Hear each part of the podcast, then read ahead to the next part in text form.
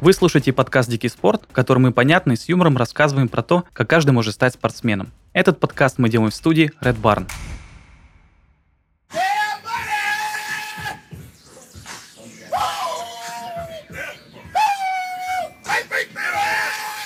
Как долго я ждал момента, чтобы вставить этот клич Ронни Колмана в наш подкаст. Если вы слышите эту фразу не впервые, тогда наш сегодняшний выпуск про бодибилдинг точно для вас. Сегодня будем разбираться, что лучше, большие веса или многоповторка, как быстрее пожать сотку, и будем уничтожать стереотипы об этом виде спорта вместе с Денисом Ахмедшиным, профессиональным бодибилдером.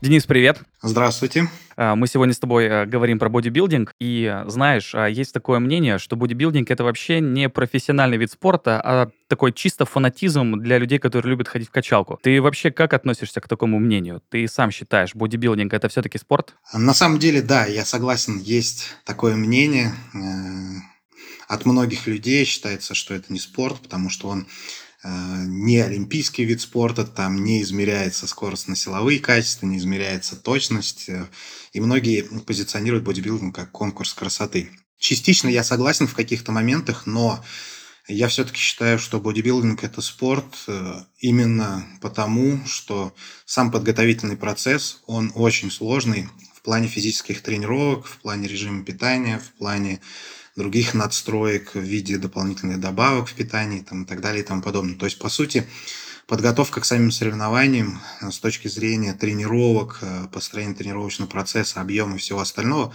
он не отличается как подход в целом э, от подготовки к другим соревнованиям. Поэтому да, я считаю, что это спорт, и более того, я считаю, что это как стиль жизни, наверное, потому что практически вся жизнь подстраивается под бодибилдинг, начиная от э, режима дня, режима питания, э, заканчивая, естественно, самим там тренировками. Да, у меня у самого есть впечатление, что бодибилдинг это вот прежде всего дисциплина и какой-то стиль жизни, потому что вот со сколькими людьми, которые там плюс-минус э, занимаются в тренажерном зале, ну даже не профессионально, скажем так, мощно, любительски, все говорят, что это вот один раз и навсегда. Да, на самом деле, э, с одной стороны, это очень сложно, в том плане, что э, приходится подстраивать всю свою жизнь под это. И э, тяжело даже семьям, да, потому что там вторая половина, как правило, там супруга, ей тоже приходится тяжело, вот в моем случае, потому что она мне очень значительно помогает с готовкой. Ну и плюс как бы вот все питание, оно подстраивается, э, в общем, под семью, да, мы примерно одни и те же продукты едим, э, примерно там в одно и то же время, да, я ем чуть почаще. Но, в общем, целом, да, это вот такой вот стиль жизни в целом. А ты сам в какой момент решил, что бодибилдинг это твое? Это было, то есть, э, сразу такая страсть, все, я там увидел, условно говоря, Арнольда Шварценеггера, и все, э, я к этому иду. Или это был какой-то э, переходный период, такой, наверное, тоже иногда бывает, что ты просто ходишь в тренажерный зал какое-то время, э, там, достигаешь каких-то определенных результатов, а потом решил, что, блин, это настолько в кайф, что вот я буду прям до талого. Честно говоря, я вот э, вспоминаю свое детство, и меня всегда привлекало вообще физическое развитие в целом. Вообще у меня было положительное отношение к спорту, я занимался различными видами спорта с детства, играл в футбол, занимался единоборствами. Вообще все игровые командные виды спорта мне нравились. Да, но у меня вот страсть к железкам почему-то она с детства была. И, естественно, как все там пацаны, так скажем, в переходном возрасте я пришел в качалку просто, чтобы там стать сильнее, стать больше, массивнее, сильнее и так далее и тому подобное. Вот. И долгое время я тренировался в таком режиме. Э, наверное, в классе восьмом-девятом я начал тренироваться, пока не э, встретил тренера, который уже начал строить для меня э, тренировочный процесс какой-то более-менее профессиональный. И я начал выступать там где-то с 18-19 лет по пауэрлифтингу в соревнованиях. Да? Но это просто меня как бы судьба привела к тренеру, поэтому я занимался долгое время пауэрлифтингом. Хотя всю жизнь мечтал именно вот о бодибилдинге, меня привлекало, привлекали всегда мышцы, объемы, красиво пропорционально развитое тело и так далее и тому подобное. Но вот как-то меня путь завел в пауэрлифтинг, и постепенно потом, уже после соревновательной карьеры в пауэрлифтинге, я пришел в бодибилдинг где-то в 2018-2019 году. Я думаю, тут нужно сделать небольшую ремарку. Может быть, кто-то не знает, что такое пауэрлифтинг. В чем разница между э, бодибилдингом и пауэрлифтингом? Да, пауэрлифтинг, по сути, это вид тяжелой атлетики. У нас есть классическая э, тяжелая атлетика, это олимпийский вид спорта, рывок, толчок, там два движения. А в пауэрлифтинге э, его по-другому называют силовое троеборье. Там три движения, это жим лежа, э, приседание со штангой и становая тяга. О, классика, классика, Да, классика именно всех людей, классика, которые да. занимаются качалки, да. Да, и в пауэрлифтинге самое главное это поднять больше вес, соблюдая технику. А в бодибилдинге, по сути, не важно, какой вес ты поднимаешь. А, Важно, как говорится, заставить мышцы расти, то есть нужен определенный стресс, определенное время под нагрузкой, и э, техника уже подбирается под каждую индивидуально, э, базируясь на индивидуальных особенностях крепления мышц, э, длины конечностей, соотношения быстрых медленных мышечных волокон, то есть много нюансов. Вот и основное отличие, в принципе. Блин, мне еще кажется, что бодибилдинг это вот э, невозможно в этом э, достигать каких-то результатов без каких-то очень глубоких познаний анатомии мышц и обмена веществ, потому что кажется, что вот э, достичь каких-то супер результатов без этого вообще невозможно. Именно И так. знаешь, да, я постоянно, когда листаю ТикТок, э, у меня периодически п- появляются какие-то, в общем, советы про там многоповторки, а, про техники движения. Это вообще супер сложно. Да, бытует мнение среди бодибилдеров, профессионалов о том, что побеждает тот, кто находит подход. Э, И именно подход, он всегда индивидуальный. Кто-то растет от многоповторок, кто-то растет от силового тренинга, кому-то подходят одни продукты, кому-то другие, кому-то одни добавки, кому-то другие, кому-то одна техника упражнений, кому-то другая. И вообще бодибилдинг – это вот вечный поиск того подхода, который подойдет э, лично тебе. И я каждый раз удивляюсь тому, как вот э, тренеры в залах, они объясняют про правильную технику выполнения упражнений. Вот если мы говорим про тяжелую атлетику, где геометрия важна, где э, важна техника, э, там я соглашусь, но в бодибилдинге это все очень индивидуально. Есть базовые моменты, которые влияют, да, там траектория движения и так далее и тому подобное.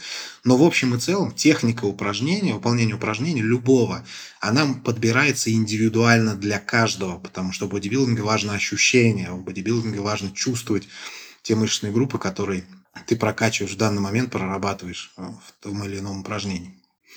Знаешь, я сейчас подумал, что бодибилдинг это же по сути контакт с собой. Мгм. То есть вот, знаешь, когда э, приходишь в качалку, все говорят, что нужно делать базовые упражнения, мы уже их перечислили, это там присед, э, становая тяга и жим лежа, и вроде бы как бы все, ты просто должен постоянно увеличивать веса, там э, какие-то подходы для себя делать, там 8 на 4 там, или 8 на 12, там у кого, короче, как. А, блин, я даже с этой позиции вообще не думал, что на самом деле это бодибилдинг, самое главное, это прежде всего найти э, то, что тебя развивает. И Мгм. вот, наверное, в связи с этим у меня вопрос, а как понять по ощущениям, что то или иное упражнение, оно тебе подходит, а другое упражнение не подходит совсем? Ну, это очень просто. В принципе, можно измерять прогрессию в, в рабочих весах, в повторах и так далее и тому подобное. Но бодибилдинг – это прежде всего внешний вид. И, естественно, это чувство. Когда ты работаешь над определенной группой мышц, есть целевая мышечная группа именно в каком-то целевом упражнении, важно чувствовать.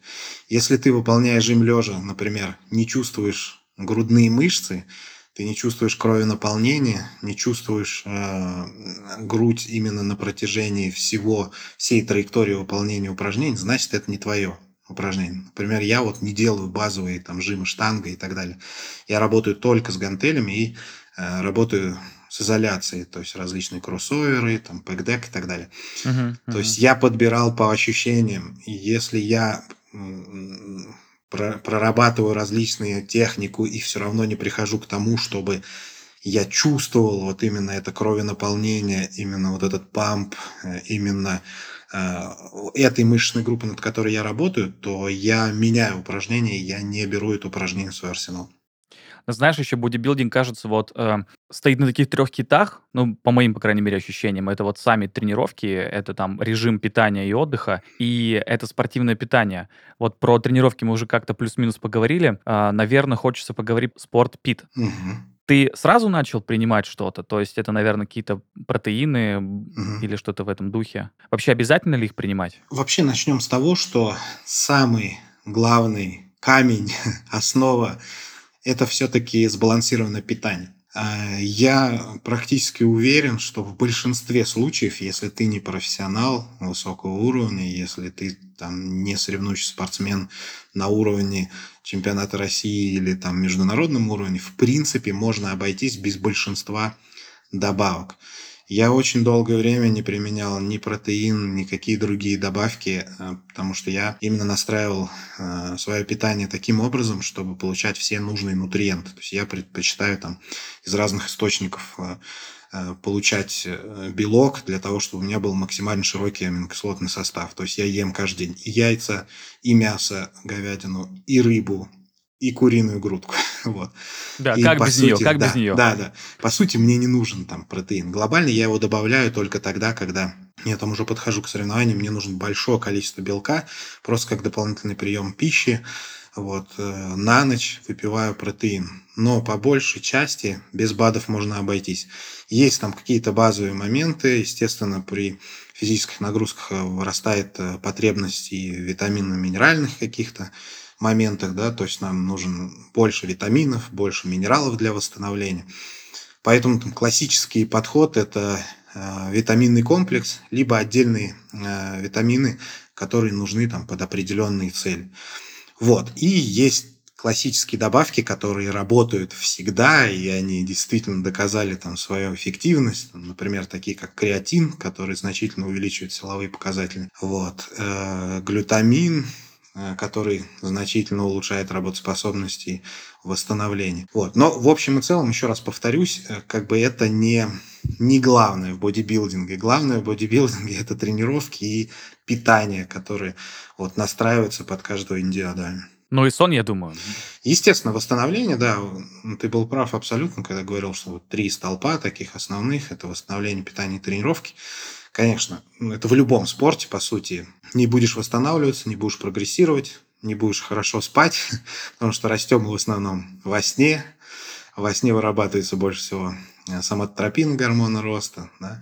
Во сне все восстановительные процессы по большей части проходят, поэтому, да, нужно спать достаточно, много спать, да, там не меньше 8 часов хотя бы, чтобы хорошо, качественно восстанавливаться. Да, просто есть такое ощущение, что э, люди, которые знают о бодибилдинге и вообще о тренажерном зале только там из социальных сетей или там из рассказов друзей и так далее, все считают, что достичь результатов вот быстрых, ну, как это все обычно любят, меньше напрягаться, э, за короткий срок, э, сразу, чтобы ты был э, жесткой машиной, что как будто бы невозможно это сделать без огромного количества добавок. Там, ну, протеин это понятно, угу. э, наверное, самая базовая вещь, там какие-то предтрены всевозможные, креатины, БЦА и другие вещи. Вот. Э, но еще многие же и курсят, как это называют. Да, да. да. Для тех, кто не знает, э, да, курсы это просто какие-то определенные гормоны и вещества, которые ускоряют мышечный рост. Угу. Вот. Э, но у меня в связи с этим вопрос. Вообще вообще в твоем окружении бодибилдеров пользуются этим или не пользуются? Сам как к этому относишься?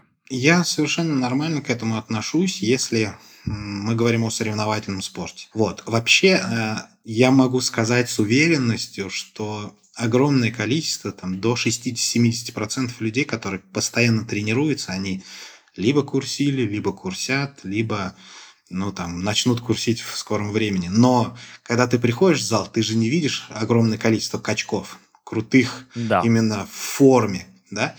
О чем да. это говорит? О том, что это не самое главное.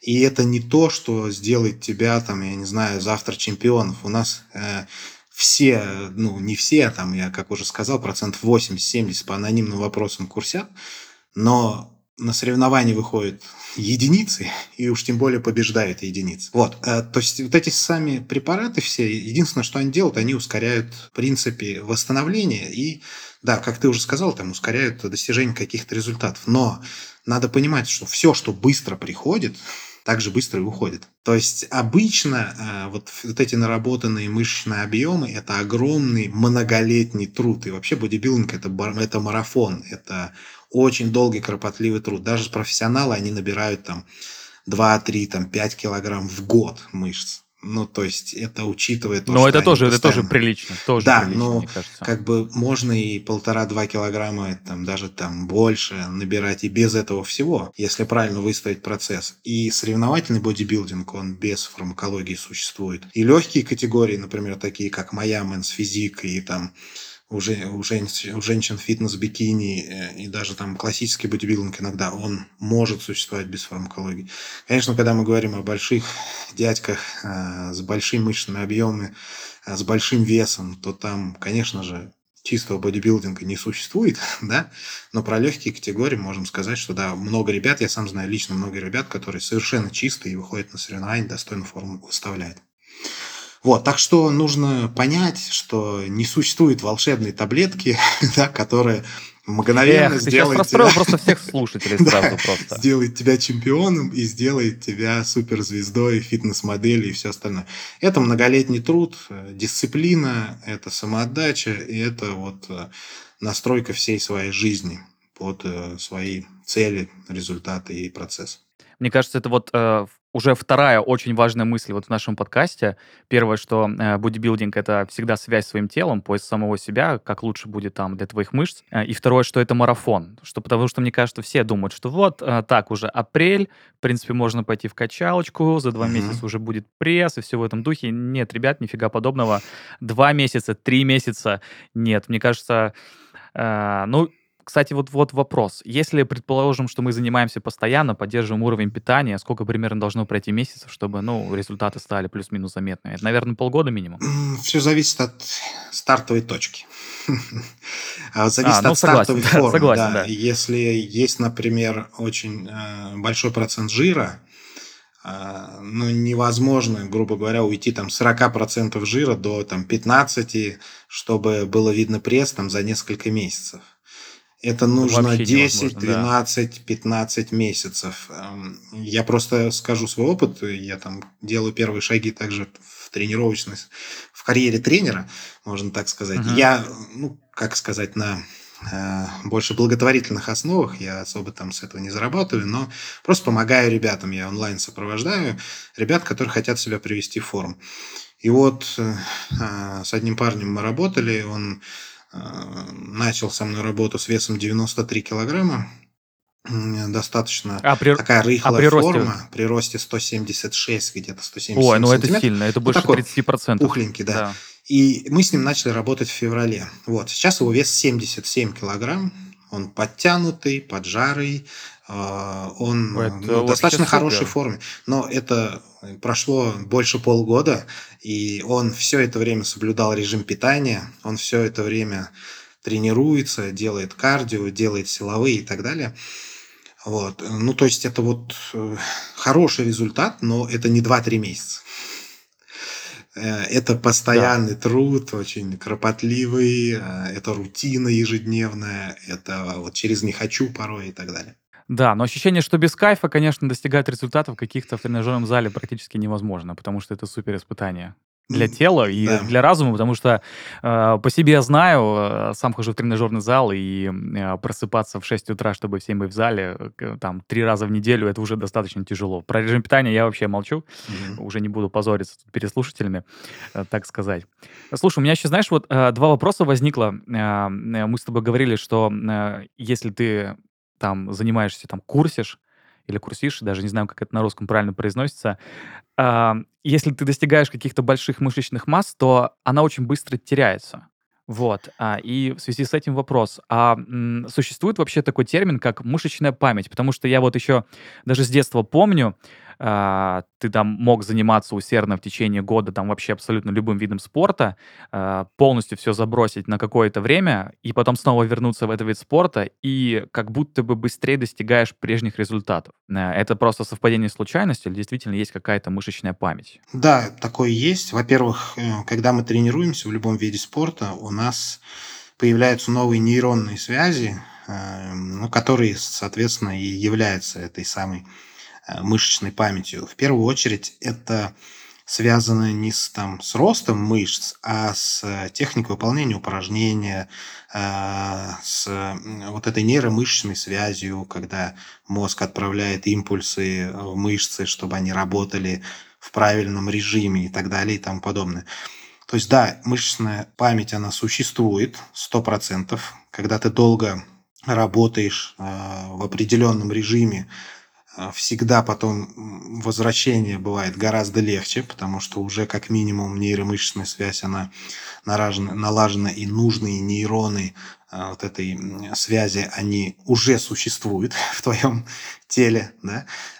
но вот с точки зрения там, роста мышц это больше обусловлено тем, что когда мы очень долгое время тренируемся, у нас э, мышцы, они приобретают возможность накапливать больше питательных веществ, то есть вот так называемый гликогеновый депо, когда мышца может в себе ага накапливать большое количество сахара для того, чтобы э, определенный объем работы выполнять. И вот у бодибилдеров вот, этот, э, вот эти депо мышечные, они достаточно большие, чем у обычного человека. То есть, грубо говоря, если обычный человек может там запасти 20-30 грамм э, гликогена в мышцах, то э, бодибилдер, он может там 300-400 грамм гликогена в мышцах. То есть за счет вот этого вот э, наполнения и за счет того, что эти депо большие, организм очень быстро к этому возвращается, и, соответственно, он э, имеет вот эту способность э, накапливать вот эти нужные питательные вещества для того, чтобы проделать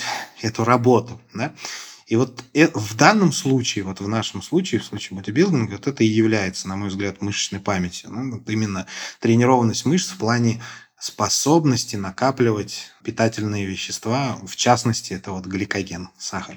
Ну, я еще думаю, что когда человек занимается э, бодибилдингом, потом уходит в отпуск, потом снова возвращается, даже если у него потеря формы, у него остается понимание техники. То есть, да, не нужно сначала раз за разом снова как-то подстраивать тело и привыкать, там, не знаю, к правильному жиму лежа. Ты уже знаешь, как правильно делать, у тебя мышцы уже, грубо говоря, помнят это, вот, и, в принципе, тогда результаты будут просто быстрее идти. Да, и возвращаясь еще, я не ответил на вопрос, ты сказал изначально, что вот люди, которые на фармакологии тренируются, у них там быстро все уходит.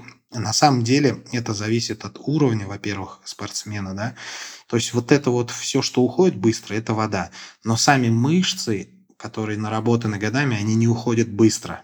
Как я уже сказал, что а, то, что быстро достигается и быстро отлетает обратно, то есть вот этот откат, он достаточно большой. И обычно вот именно быстрый набор, если говорить о наборе мышечной массы, это не мышцы, а именно вода. Да, это жидкость да. накапливается, поэтому она быстро уходит. Но профессиональный бодибилдер, любого можно взять как пример, э, у них очень-очень долгий вот этот процесс отката, то есть если они бросят заниматься, они будут несколько лет, э, так скажем, уменьшаться в размерах, то есть это не будет быстро. Почему? Потому что у них очень много лет э, эти мышцы строились.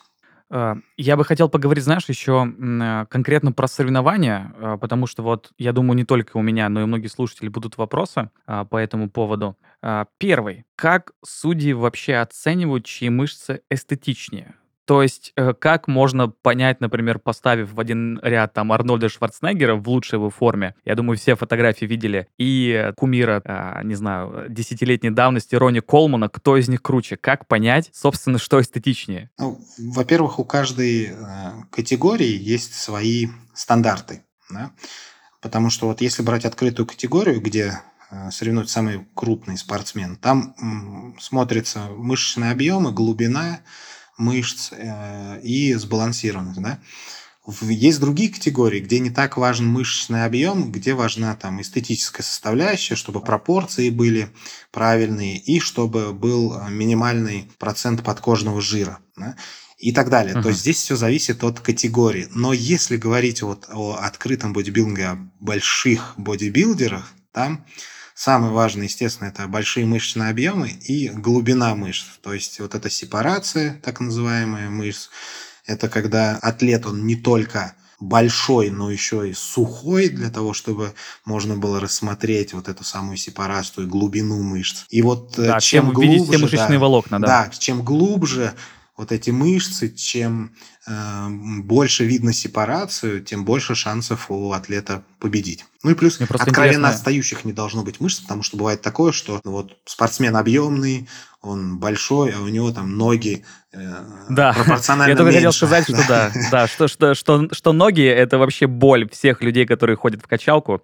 Все, все те, кто хоть раз был в тренажерном зале э, и прекрасно понимают, что э, упражнения на спину э, там и на грудь, они намного приятнее, чем упражнения на ноги. Да, забывают об этих упражнениях. э, и очень часто можно увидеть в тренажерных залах таких людей, которые просто машины. Все, что выше пояса, все, что ниже пояса, ну, ноги и ноги, так сказать. Странненько это выглядит. На самом деле это не странно, потому что люди хотят идти легким, простым путем. Ноги – это большие мышечные волокна, это очень энергозатратно и очень сложно в плане тренировки. И поэтому Да. чаще всего люди избегают да, эти, эти тренировки, именно вот тренировки ног. Вот это простая причина. Да, а, я вот еще э, немножко про соревнования хотелось бы спросить. Вот а, мы поговорили, что важна вот эта глубина и объем мышц, а вот судьи, они как оценивают? Они просто на глаз смотрят, чьи мышцы лучше, а, глубже, я не знаю, у, у кого больше объем, или используют какие-то, не знаю, рулетки, или есть какие-то определенные таблицы, как они высчитывают эти пропорции. Просто вот интересно, Интересно, как это, как вот оценивают это со стороны. Понятно, ну вот мы просто выяснили, что какие вещи важны, но как их оценивать, все еще немножко непонятно. Да, на самом деле это очень сложно, потому что действительно здесь э, вот именно слабость этого спорта, она в субъективизме. Поэтому судей всегда много, и э, есть усредненная оценка, и убираются обычно там самая лучшая оценка и самая там худшая оценка да, у спортсмена, чтобы вот именно прийти к средневзвешенной. Все оценивается на глаз, все оценивается в сравнении, э, каждая поза отдельно оценивается, то есть вот стоят спортсмены, двойной бицепс сзади, и оцениваются все вот в сравнении друг с другом, у кого именно в этой позе наиболее выигрышно смотрится спина, руки и так далее, вот как раз в плане сепарации, в плане глубины и так далее и тому подобное. Плюс здесь играет огромную роль умение позировать, потому что умение позировать это значит уметь подчеркнуть свои сильные стороны, скрыть слабые стороны, и так далее и тому подобное. То есть вот отдельно позирование в бодибилдинге это тоже отдельный вид искусства в целом. И очень сложный процесс, который тоже нарабатывается годами. Это отдельная тренировка, очень сложная, очень энергозатратная. Вот. Даже вот в моей категории, Physique, легкая категория, там позируешь 15 минут, и ты дышишь так, как будто ты пробежал, я не знаю, там 800 метров забег. То есть дыхание сбивается моментально, потому что ты держишь в напряжении там большое количество мышц на достаточно долгое Да, время. большое количество времени, да. Да. А, Я, я еще хотел спросить про весогонку. Мы уже говорили, что э, оцениваю в том числе и наименьший процент подкожного жира. Да. И э, все, наверное, знают, что э, там в бодибилдинге, да и вообще в тренировках в тренажерном зале есть таких два основных цикла. Это вот набор мышечной массы и это там сушка, так называемая. Мгм. Вот. А, а мне интересно услышать именно про а, соревновательную весогонку. Я понимаю, что там вообще просто как какое-то безумие. То есть, например, м, э, из а, единоборств а, тот же пример, когда перед взвешиванием просто в течение недели а, бойцы могут вообще не есть, сидеть на одной воде и то в ограниченных каких-то количествах, а, постоянные кардиоупражнения в так называемых пакетах, когда себя вот полиэтиленом просто обматывают, чтобы как можно больше воды выходило. Как это происходит у бодибилдеров? Что это за весогонка у них? На самом деле то, что ты рассказываешь, это дичь, которая очень э, опасна для здоровья. Ну, это понятно, да, Никто, спорт, друг- он никто всегда- никого он не, всегда такой. не обматывает пакетами. Э, Вообще, изначально нужно сказать о том, что если ты там за неделю до старта не имеешь качественную форму и не имеешь минимальный э, процент жира, то хоть сколько ты там не гоняй вес, любым способом все равно ты не будешь готов. Подготовка, она длится там, от 20 до 16 недель обычно. Там, ну, кто-то там готовится за 12, за 10 недель, там, в зависимости от того, какая стартовая точка. И э, сжигание жира начинается вот за эти там 16, 20, 15 недель до соревнований. И это плавный процесс. Чем медленнее он будет, тем лучше, потому что есть шанс сохранить больше мышц. Потому что тренировки в дефиците, естественно, они могут влиять и на мышцы, потому что организм может использовать белок в качестве энергии и, соответственно, может разрушать мышцы, потому что есть э, дефицит калорий. Да, поэтому это долгий длительный процесс. Есть такое понятие, как подводка соревнований, где там кто-то использует различные манипуляции с солью, то есть с натрием, с водой, то есть э, выгоняет воду из организма, кто-то использует диуретики, кто-то напивает да, много воды, да. за счет угу. этого вызывает э, э, искусственный диурез, ты просто чаще ходишь в туалет, и просто с тебя выходит больше воды, и таким образом ты становишься визуально более сухой, натянутый, глубокий и так далее и тому подобное. Но вот такие дикие моменты, когда там люди идут там в сауну, сидят там по 5 часов, одевают на себя пакеты и так далее, но это все, конечно, очень-очень жесткая тема. Бодибилдеры, особенно профессиональные, те, кто соревнуется, такой фигней не занимаются. В основном это всегда плавный, поступательный, очень долгий процесс подготовки. Да. Опять же марафон. Да, именно так. Так, сейчас будут вот вопросы от меня, как от человека, который ходит в тренажерный зал, но э, который в то же время смотрит ТикТок э, и не может разобраться, что правда, а что неправда. Будем считать, что это такой небольшой блиц. Э, можно коротко, но можно и не коротко. Э, первый вопрос. Как быстрее пожать сотку? Нужно, э, во-первых, понять, с чего ты начинаешь, э, какая у тебя сейчас физическая подготовка, какой рабочий стартовый вес и так далее и подобрать э, тренировку, вернее, цикл тренировочный, силовой, э, который позволит именно достичь этой цели. То есть пожать сотку, это может быть, да, какая-то цель. Но это больше связано не с бодибилдингом, а именно с пауэрлифтингом, когда для тебя важен вес. Э, в бодибилдинге можно ушататься и, и грифом. Если делать там очень медленно, очень правильно, прожиматься и так далее, там не нужны большие веса порой. Вот. А если просто пожать какой-то вес, это обычно лифтерские программы, есть много циклов, можно рассчитать повторный максимум сейчас, целевой повторный максимум, и относительно вот этого всего разложить э, тренировочный план на ближайшие там X недель и таким образом прийти к нужному весу. Так, второй вопрос. А мы его уже обсуждали, поэтому мне кажется, что тут э, лучше, если бы ты сказал свое личное мнение, там, э, лично для своей формы. А большие веса или многоповторка? Как сказал бы Ронни Коллиман, большие веса и многоповторка. На самом деле э, здесь, во-первых, нужно сказать о стандарте. Есть такой стандарт, э, это 25-35 секунд время под нагрузкой. В зависимости от темпа выполнения упражнения, это может быть там от 12 до там, 20 там, повторений. Да? А, ну то есть это за подход. За да, подход. за 25 подход. секунд на подход. Да. да. И, и, соответственно, вот в этом диапазоне времени желательно бы работать с максимальным весом, которым ты можешь, при э, наименьшей потере техники, при нужных ощущениях в мышцах, нужном крови наполнении. Да? Вот именно от этого зависит. То есть можно, по сути, сделать и 10 раз – но в сверхмедленном темпе, и этого будет достаточно для того, чтобы спровоцировать гипертрофию. И наоборот, сделать 25 раз в быстром темпе, но при этом сохранять да. технику. А, про технику у меня следующий вопрос. А, а, нужен ли читинг? А, для слушателей поясню, читинг это когда а, ты нарушаешь технику для того, чтобы делать упражнения с большим весом.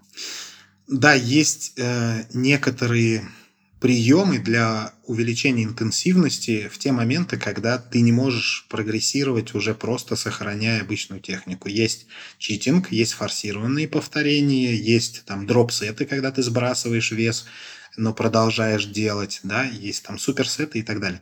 Все эти приемы, они нужны на определенном этапе.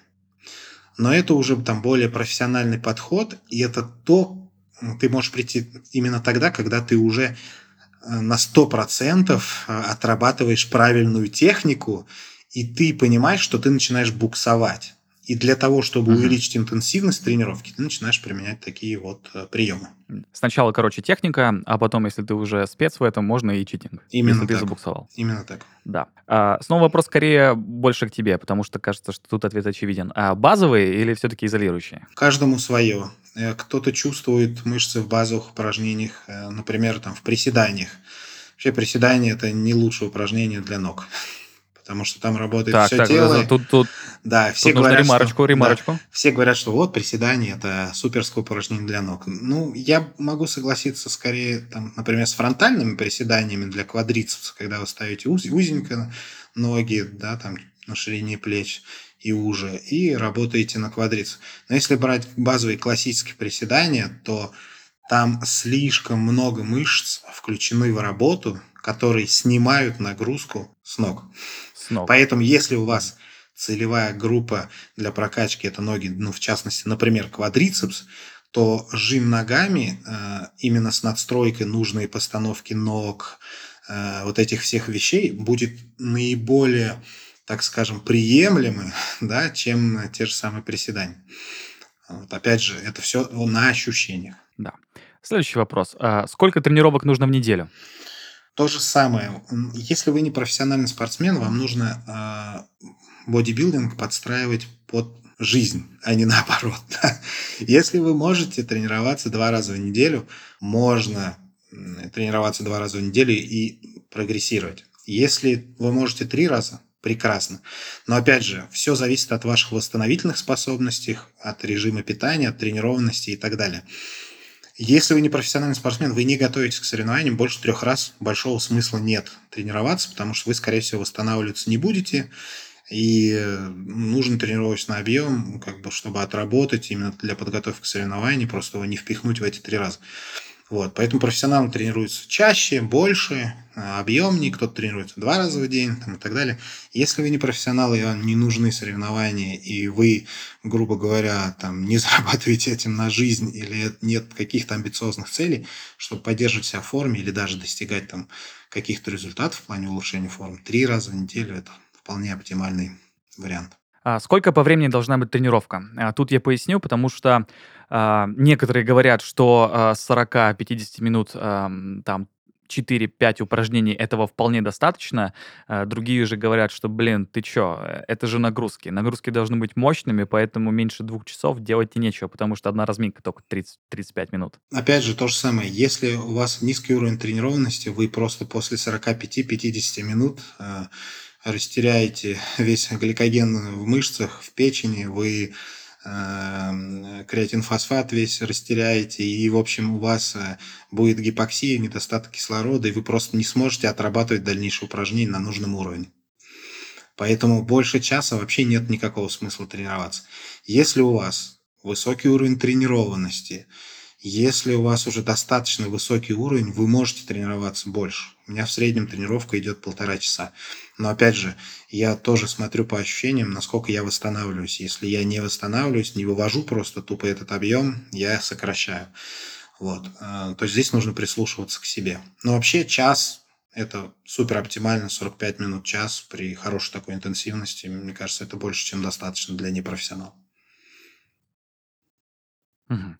А сколько лучше делать паузы между повторами в упражнениях? Это минута, три, пять? Потому что некоторые говорят, что нужно мышцы забить э, как можно сильнее, поэтому там минуты это даже много, а другие говорят, что нужно наоборот мышцы максимально восстановить там в течение трех-четырех минут и снова идти к подходу. Да, здесь тоже тут существует очень много мнений. Я лично считаю, что это индивидуально, это зависит от того, насколько быстро восстанавливается пульс. То есть, а, то есть нужно по пульсу определять, да, да? вам нужно восстановить пульс, ну, не до ваших там не до вашего состояния покоя, но хотя бы близко к этому, да. Если вы дышите достаточно интенсивно, еще не отдышались и так далее и тому подобное, то у вас, естественно, из-за недостатка кислорода, э, ну, просто будет меньше сил на следующий подход, вы не сделаете с нормальным весом, правильной техникой подход, вы просто запорите, да. Есть такой подход, кто-то э, там отдыхает минуту для того, чтобы больше объем выполнить за короткий промежуток времени и так далее. Ну, я бы сказал, вот при сжигающих тренировках, если ваша цель там снизить вес, такой подход, ну, он приемлем, да. А если ваша цель мышечная гипертрофия, вам нужно выжимать максимум из каждого подхода. Это значит, нужно достаточно долго отдохнуть, там 2-3 минут кому-то понадобится, для... после того, как ваш пульс восстанавливается, уже приступать к выполнению следующего подхода. А нужно ли менять программы тренировок? И если да, то как часто нужно это делать? Ну, я считаю, что а, если вы подобрали какие-то упражнения, для себя. Да? Вот они вам заходят, вы хорошо чувствуете, ваша программа сбалансирована, потому что она затрагивает все мышечные группы, которые вам нужны, там, и так далее и тому подобное. Менять нужно только тогда, когда вы уже уперлись э, в прогрессе, в какой-то там стопер, да, то есть у вас не растут там веса тренировочные, у вас э, не растут э, там повторы, да, с одним и тем же весом. При прочих равных, при хорошем питании и восстановлении, если вы уперлись, ну, наверное, нужно что-то менять. Но опять же, есть люди, которые выполняют одни и те же упражнения там, всю жизнь и растут. Почему? Потому что они умеют вовремя, э, во-первых, поменять упражнения местами, раз, во-вторых, скорректировать там питание и восстановительные процессы, это два, и в-третьих, поменять э, скорость выполнения, например, движения, применить какие-то вот э, инструменты, э, чтобы форсировать э, интенсивность и просто поменять количество повторов. Да, поработать где-то в силовом стиле там 8-12 повторов, потом этими же упражнениями поработать там в 15-20 повторений, да, то есть какой-то период. Вот. Я не вижу смысла частой смены упражнений. Почему? Потому что нужно дать организму включить э, адаптационные процессы к этим упражнениям, адаптационные процессы в виде роста мышц. И это должно быть хотя бы там пару месяцев да, отработано. Но если вы продолжаете расти, у вас есть прогресс, нет никакой смысла менять даже после двух месяцев э, вашу тренировочную программу.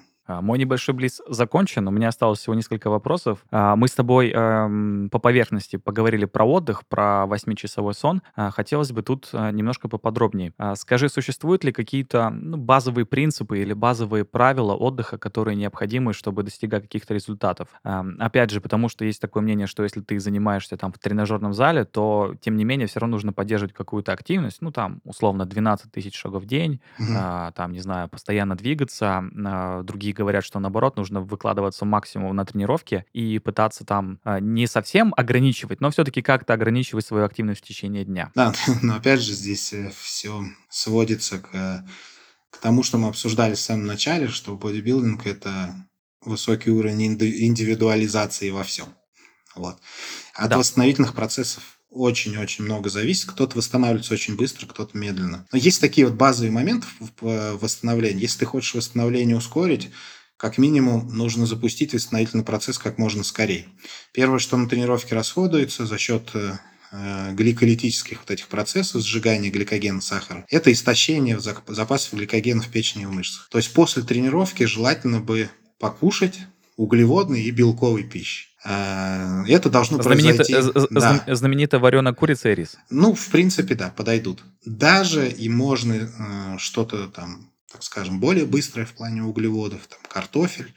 Вот. Если вы тренируете в первой половине дня, можно и гейнером каким-то закинуться, да, то есть там, там где есть и быстрые углеводы. То есть вам нужно быстро восполнить и запустить процесс восстановления гликогена в мышцах, и, э, соответственно, восполнение аминокислотного состава в мышцах для того, чтобы восстановительные процессы э, запустить. Ну и второй базовый момент после тренировки высокой интенсивности больших мышечных групп нужно все-таки брать дни отдыха.